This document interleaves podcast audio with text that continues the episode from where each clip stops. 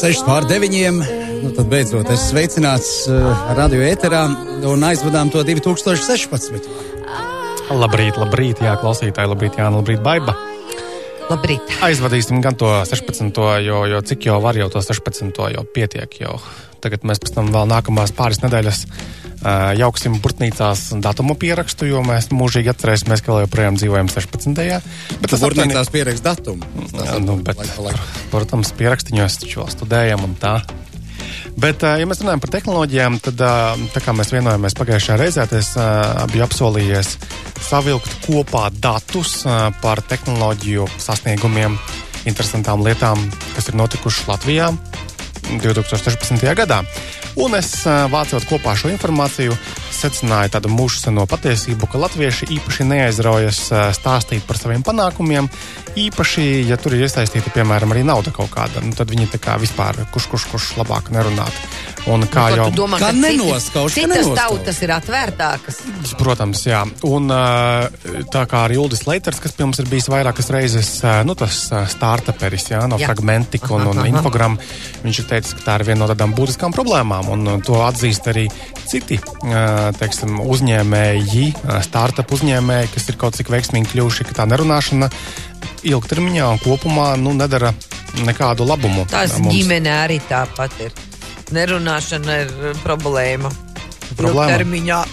Nu jā, bet es mēģināju saprast, vienkārši, nu, ja mēs runājam par tehnoloģiju sasniegumiem, tad nu, daļa nozīmīga no šiem sasniegumiem ir meklējama tā saucamajā startup jomā. Tad es arī papētīju to statistiku, ko ir apkopojusi Latvijas startup asociācija, kas ir radusies arī šajā gadā. Beidzot, mums un šajā ziņā mēs esam priekšā Igauniem un Lietuviešiem, kuriem īstenībā nekā tāda nav. Un viņi ir izskaitījuši, ka kopumā Latvijas startup uzņēmumi, jeb jaunu uzņēmumi, kam ir kaut kāda nebūs saistība ar zinātnēm un tehnoloģijām, investīcijās ir kopumā piesaistījuši vismaz 110 miljonus eiro. Igauniem, protams, ir vairāk piesaistīt izdevies, tie bija 330 miljoni, un lietuviešiem tikai mazliet vairāk nekā mums 140 miljoni pret mūsu 110. Un tāpat arī, cik ir uzņēmumi Latvijā, ir aptuveni 240 startup uzņēmumi, un Igaunijā ir 350, un, un Lietuvā ir diezgan līdzīgs rādītājs. Nu, mums tā vidēji mm, sanāk 500 tūkstoši uz vienu startup uzņēmumu. Ja? Iesaistītās. Uh, Tā noteikti nevar vērtēt. Skaidrs, ka nevar. Tāpēc, kad ir, ir, ir kaut kādi, nu, kas, kas vairāk spēj piesaistīt, un tad ir daudz, kas dabūt, nu, tur, piemēram, to sēklas investīcijas, vai pat pirms, nu, 50 tūkstoši, nu, lai viņš varētu darboties un kaut kā mēģināt savu to idejas pirmo prototipu sadaisīt. Un pirms kāda laika es biju arī dienas biznesā redzējis statistiku par lielākajām investīcijām šajā nozarē, kas mums ir bijuši Latvijā šajā gadā. Un, protams, ka Dērdoks ir ar, ar, ar 2,44 miljoniem priekšā visiem.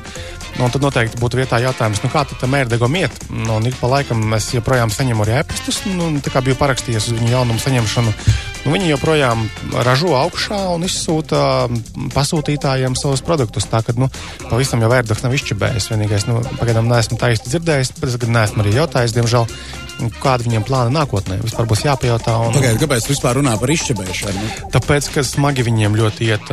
Tāpēc, ka, kā izrādās, radīt nu, no tukšā vietā dzelžu un programmatūras risinājumu, pie tām diezgan specifisku, ir ļoti, ļoti, ļoti, ļoti sarežģīti. Viņiem ir rentās reizes nācies ats, nu, atcelt mm, ražošanu un, un, un, un izsūtīšanu cilvēkiem, jo atklājas, ka tur šāds vai tāds sensors, piemēram, apstājas un drona gadījumā tas īsti nav pieļaujams, ja viņš vienkārši var nogāzties. Pavēja taču arī tikko bija problēma tam pašam GoPro. Tad kameriņu ražotājs izdomāja, o, taisīsim augšā mūsu dronu. Sataisīja ilgi gaidītu dronu, palaida pārdošanā, atklāja, ka ka kaut kādos gadījumos viņš vienkārši apstājas gaisā un noveļas zemē. Nu, viņam nācās atsaukt pilnīgi visus pārdotos produktus, iesaldēt to, to projektu kaut kādu laiku, kamēr atrisinās problēmu. Tas ir tīri akciju ziņā, viņa tur cieta diezgan liels zaudējumus, nu, kas ir loģiski, protams, arī. Nu, es saprotu, ka Erdo gadījumā mums ir jāvēl izturība. Tad, protams, viennozīmīgi. Ar, ar, ar likstām un iet priekšu.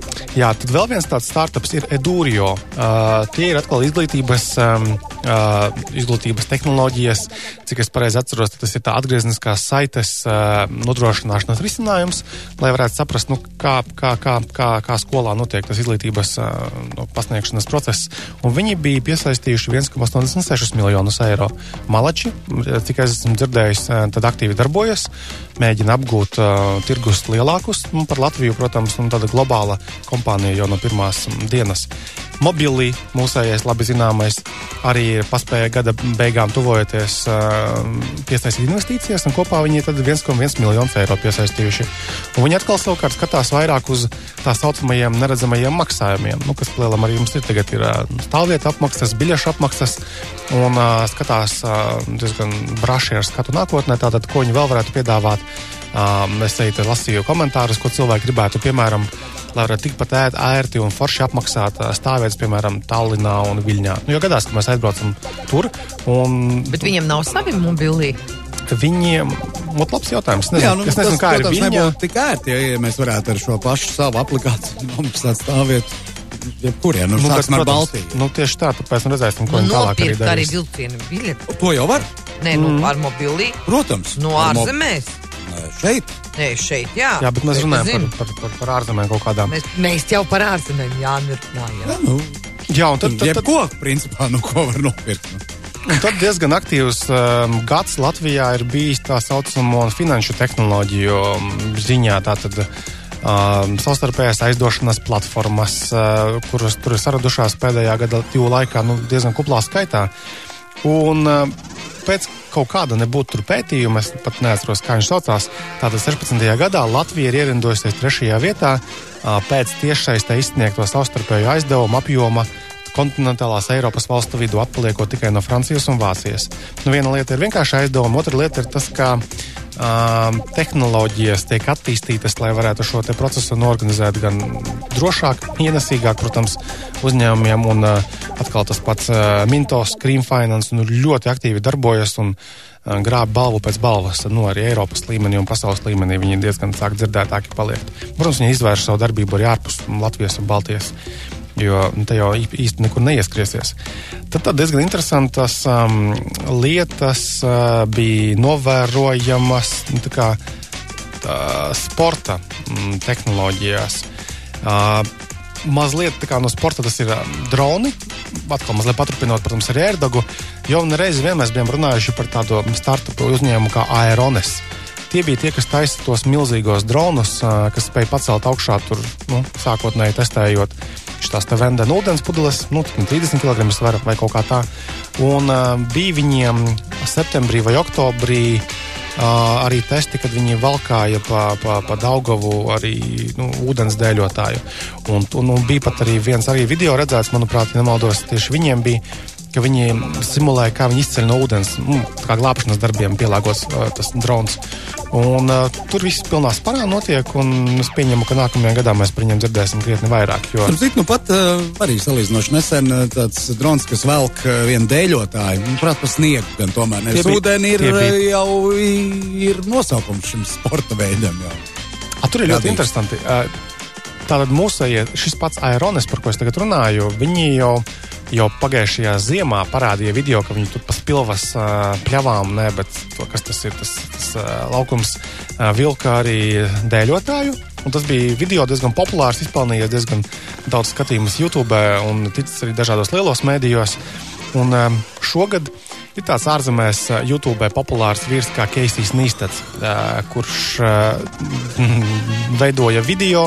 Viņam bija tāds vairākiem gadiem projekts, kur viņš taisīja vlogus, jeb video blogu, un katru dienu, di- dažu gadu garumā sagatavoja īsu video. Un tagad viņu nesenā pagātnē, burtiski man liekas, mēnesi atpakaļ nopirka CNN.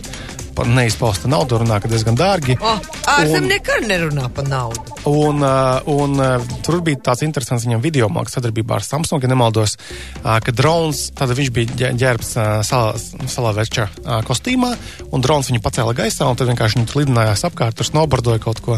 Tā tad, tas, redzējuši tas, to. jā, jā, un tas ir burtiski pēdējo nedēļu tāds mm, diezgan virāls video, un, nu, kas liedz atkal mūsējiem kaut ko tādu sataisīt, vienīgais mums sniega tīsti nav pa, pa zāli šļūk. Būs, būs, Sa- jaunajā būs. gadā būs reiz 2. janvārs. Jā, jā, nāks, nāks, ka nāks, tad būs tas augstums un būs viss kaut kas. Būs kā uh, Kristap, tad, kad atgriezīsies no lielajām ārzemēm, morāli esi gatavs. Sniegam, jā. Nu, Jā. forši. Uh, tad tālāk ir, uh, ir tāda kompānija Latvijā kā Focus D. Viņi ir radījuši sporta šaušanas treniņu sistēmu Trace saucās. Tātad, kā izrādās, šaušana, sporta šaušana ir diezgan liels bizness, īpaši Amerikā. Tur cilvēki tērē tik no 10 miljardus ASV dolāru gadā šim te ierī, ierīcēm. Un, un, un mūsu ir radījuši tādu kameras um, sistēmu, tad pieliek tādu kameru pie, pie tā uh, ieroča un tad fiksē šāvie, šāvēja vismazākās mikrokustības tēmēšanas laikā. Tādēļ Klausies, mums analizēt- biatlonistiem ļoti labs šis būtu. Vispār, Nu, jā. tu smēji? Kā, kā Tā viņam ir tagad? šaušana. Kā viņam iet tagad? Nu, Tā neko turamies. Es bērnībā nekādīgi nevarēju saprast, nu kā šaut var visu cauru gadu un slēpot, jo tu vari mazāk, un kāpēc nevar piečukāties šaušanā. Nu, tur ir tas. Nav tik eh, vienkārši. Elpa! Jā, jā, tieši tā. Elpa. Tas ir ļoti saistīti. Tu traksnēs, paskrien, Nē, nē, un pēc tam pamēģini klausoties par to, ko tu stāstīji, tas varētu būt noderīgi. Un tad, jā, ja kāds biatlonists klausās, tad, lai uzmet aci tam fokus D risinājumu, varbūt arī noderēs. Latvijā ir vēl viens tāds interesants uh, uzņēmums, kas saucās Playgeneering, ja Playgeneering. Viņi izrādās arī diezgan uh, veiksmīgi jau kļuvuši, un viņi taisa uh, priekš sporta hallēm tātad uh, statistikas vākšanas iekārtas, O, interesanti. kameru sistēmas, nu, respektīvi spēlējam to pašu hokeju kaut kādu, cik es saprotu, viņi var radī, radījuši sistēmu, kas pirmkārt spēj izsekot tiem spēlētājiem, ripai, vāc automātiski statistiku nu, un tādas lietas. Un viņi gatavojas šobrīd tātad Ziemas Olimpiskajām spēlēm, kas nākamās notiks Korejā, ja nemaldos, 2018. Mm. gadā. Ļoti grūti izrunāmā pagaidām pilsētā. Vienš. Nu, lūk, tad arī tur. Un, ja mēs runājam par Olimpiskajām spēlēm, tad izrādās, ka vēl viens latviešu startups, startupam ir bijusi saistībā ar Olimpiskajām spēlēm. Tātad Rio Olimpiādē, kas nu pat notika. Tad par, par muzikālo noformējumu palīdzēja izveidot labāku tātad, startups Latvijas nosaukumu Sonarworks. Viņi atkal ir tepat netālu, atrodas pie kinostudijas, viņiem birojas ir. Un viņi izstrādā tādu kalibrācijas programmatūru, nu arī mākslinieks ierīci, uh, lai, lai, lai tas, kas mm, skan laukā, lai skan laukā tā, kā ir mākslinieks iecerējis. Viņi šobrīd sadarbojas ar nu, pasaulē lielākajām un zināmākajām dažādām audio ierakstu studijām. un Viņi ir diezgan lepni ar to. Viņi arī ir piesaistījuši 700 tūkstošu eiro finansējumu. Tātad tur viss ir pilnās burās, un uh, viņi gatavo arī vēl tur jaunus produktus, tā kā baigi maleči. Uh, ir vēl tāds interesants startups, kas diezgan agrīnā stadijā saucās Hackmotion. Uh, tas viņi tātad grib sataisīt snowboarda mm, trenižieri, tādu virtuālu. Tā doma ir tāda, ka tev ir apģērbs, kurā iebūvēti sensori, biksēs un kreklā. Un uh, tad viņi var atveidot tās mūsu kustības, uh, nu, tā telefonā vai, vai datorā, un kā, piemēram, salauzt roku, un viņš rādās arī ekrānā, ka viņi ir saliekti. Un tā viņi var analizēt, kā vai tev ir pareizās kustības, tie, tie, teiksim, nobrauciena laikā, lēciena laikā. Un es viņus redzēju Tartu pirms kaut kāda mēneša vai diviem, kad es biju uz vienu ko- konferenci aizbraucis. Un tur tiešām tas, tas, tas viņu nu, darbinieks, vadītājs, varbūt liekas, pat rādīja, kā tas izskatās praksē. Tiešām bija liels ekrāns, un kā viņš kustējās, un tad līdzi tas uh, virtuālais atveidojums kustējās. Un, un, Kaut kāda nu, jēga no tā visa gan jau arī ir. Protams, viņš minēja, tā kā tas ir uh, dzelžu projekts, tas ir diezgan sarežģīti uh, visu izstrādāt tā, lai tas darbotos un lai tas būtu finansiāli arī paceļams pasākums. Bet, nu, darbojas, darbojas puikas. Tā kā baigie maleči. À, vēl mazliet tā tad. Um, ir tāda Latvijā vēl tāds uzņēmums kā Notakī. Uh, Viņiem savukārt ir diezgan veiksmīgs gads bijis, viņi tātad izstrādā nākamās paudzes digitālās identitātes risinājumus. Un, uh, Viņu, tās galvenais mērķis ir um, saprast, kā tehnoloģijas var vienkāršot reģistrācijas procesu jauniem pakalpojumiem dažādās industrijās, piemēram, bankās vai, vai rēķina kaut kādas parakstīšanās. Un viņi ir noslēguši um, tādu līgumus ar UBS, Credit Suisse un Swisscom, kas ir arī nu, tāda finanšu institūcijas diezgan lielas. Un, um, Tur tā doma ir diezgan forša. Nu, viņi mēģina aizvietot uh, kodu kalkulatorus, kodu kartes jo tas arī ir diezgan tāds tendence pēdējos pāris gados, un arī Eiropas Savienība nosaka, ka ir jābūt drošākajam šādām lietām. Un tur, piemēram, mēs reģistrējamies, un telefonā, ja mēs mēģinām pieteikties, un, piemēram, savā internetbankā, mums nav jāmeklē kaut kāds kods, vienkārši telefonā atnāk uz to lietotni paziņojums vai apstiprināt pieteikšanos bankā, piemēram, nospiest vienkārši apstiprināt vai noliegt, ja tad nē, tu to nedari. Un viss tas iekšā, piemēram, līdzīgas lietas esmu redzējis arī, piemēram, um, video spēlēm, arī kad tu ielogojies, piemēram, interneta vietnē, un, lai cīkstētos par kaut kādiem zagļiem un šmaukļiem, tad vienkārši telefona pusē droši atnāk apstiprinājums, hei, vai tu gribi ielogoties iekšā. Un arī Skype patiesībā var pieslēgt šādu divu faktoru autentifikāciju, un tas darbojas ērti, tas ir droši un nu, krietni vienkāršāk nekā tur ar kodu kartēm meklēt kaut kādus, vai nedod Dievs kaut kur, nezinu, drukāt laukā visas tās paralītes un lipināt lapiņu zem monitora vai zem tastatūras. Tā uh, latvieši arī tajā virzienā darbojas. Atkal ļoti aktīva mm, kustība un virzība notiek dažādu pašbraucošo auto mm, jomā. Un te atkal gribas pieminēt vienu uzņēmumu, kas saucās Pilot Automotive Labs. Tātad latvieši mm, ir izdomājuši uzņēmumu veidot, kas ļaus, ja viņiem viss izdosies nākotnē, jebkuru nu, dumjāku auto, vienkāršāku auto padalīt, mazliet, padarīt mazliet viedāku. Viņi tādu risinājumu izstrādā, ko tur uz, uzbūvēt uz, uz jumta, uzlikt tādu sensoru kaudzi, uh, un tad tev vienkārši planšetdatorā rādīsies informācija par apkārt esošajām lietām. Bet nu, tur viņi arī ir liekas, visu šo gadu pavadījuši Āzijā, izstrādājot un, un, un, un strādājot pie tā projekta. Būs jānoķer um, Rikards Gailams, kas par to ir atbildīgs projektu. Un jāpajautā, kāda viņam plāna nākamajam gadam. Nu, ņemot vērā, ka mums Latvijas autoparks ir salīdzinoši pavecs, ja? Var jau būt, ka vajag uzfrišināt ar tehnoloģijām. Protams, jā. Kā šeit pat ir ko darboties. Uh, Latvijā taču arī elektronikas un datorziņātņu institūts. Uh, viņiem jau, man liekas, jau vairākus gadus ir tāda pelēka Mazda sestā, kura viņi aprīkojuši arī ar sensoru kaudzi un uh, padarījuši viņu par pašbraucošu. Tātad latvieši pie, pie šīm tehnoloģijām strādā nu ne pirmo gadu jau. Un uh, redzēsim, kā, kā viņam tur tālāk ies. Protams, tur vajadzīgas diezgan daudz naudiņas uh, un uh, viedi prāti, lai varētu kaut kā komercializēt arī un izstrādāt galu galā to risinājumu.